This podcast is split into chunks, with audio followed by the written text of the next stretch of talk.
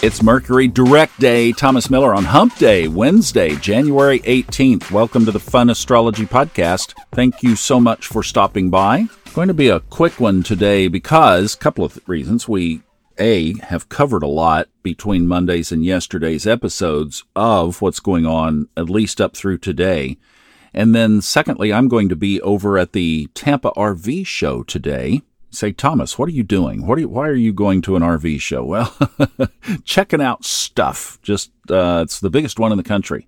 So I wanted to go see it. I mean, you can't be this close and not go, right? And that's the van life living lifestyle too. When you're near something, just about four hours down the road, you just go. You pick up and go. I know it's a different mindset, but some of us with strong Mercury positions, speaking of, dig this kind of thing. All right, let's take a look at the sky. So, speaking of Mercury, how has Mercury retrograde been for you this time? Personally, I didn't feel that totally affected by it, although when I did hit the road, Mercury, I came down here to Florida and promptly got sick. Retrograde. So, I guess I can't say that fairly squarely, right? But I've heard a lot of people talk about disruptions, interruptions, etc., etc., during this Mercury retrograde. So, could Mars, for example, have affected it? Well, we're in the Yod still today. The Yod we talked about on Monday is still in play today, the one with Mars. So, Mars is at the top of the Yod, and Mercury is on one side of it. So, yeah, absolutely, Mercury and Mars are tied together in this. The south node of the moon is also tied to Mercury, so it's pricking up things that are in the past, maybe some stuff that is stuck that needs to be shaken loose. Yes. Big question always during these kinds of aspects. What am I resisting? What am I not willing to allow to happen to me? Or what am I not willing to give up or get rid of? Guess where the universe will go straight to? you get zoom right to those things and poke on you a little bit. Now, the other big aspect today happens in Capricorn at 28 degrees, 13 minutes. We talked about it yesterday. The Sun and Pluto are together, conjoined in the sky. You want to see where Pluto is? Look at the Sun. Well, don't look at the Sun, but you know what I mean find the sun's position in the sky, Pluto is right behind it, way back there. I was seeing some chatter on Twitter. Mostly it was interrupting the chatter that my brother and I were trying to find on the Falcon Heavy rocket launch. like, get off of here.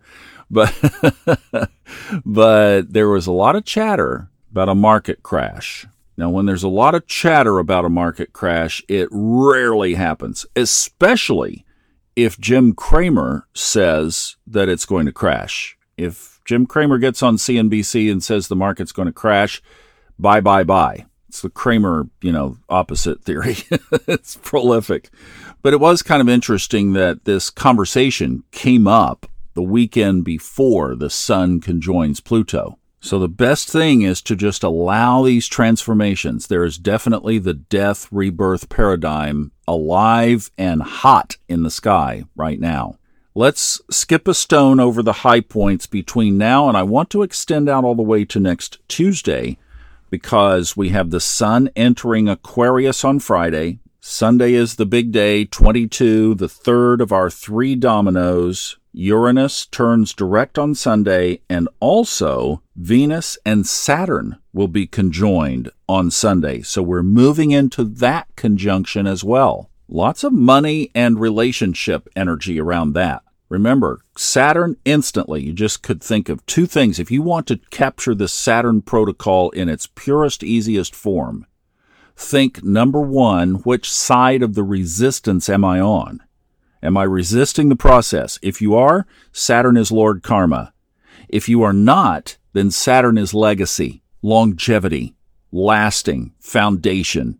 Build it up right. Do the work. Take the long trail, not the short trail. You know how the big term now is hack? Uh, throw hack out the window when Saturn is around. You try to hack with Saturn, it'll spit you out. so don't do it. Build it up go the long way, do the work properly. Like Jesus said in the Bible, the house built on sand blows away. The house built on a firm foundation can withstand any storm. That's the Saturn prototype. But if you're resisting, Saturn will blow you down no matter what kind of house you have. Been there, done that, got the t shirt, don't recommend it. I said this episode was going to be short. Yeah, well, okay. Turning the page on my Honeycomb Collective in the van next Tuesday, late in the evening, the sun sextiles Jupiter. And I just wanted to plant that seed. So after all this energy that's going on right now and through this weekend, we have a really wonderful sun expansion into good things, all good things. Rabbit's Foot Jupiter is coming on Tuesday. So set your sight for that, Lord Jupiter.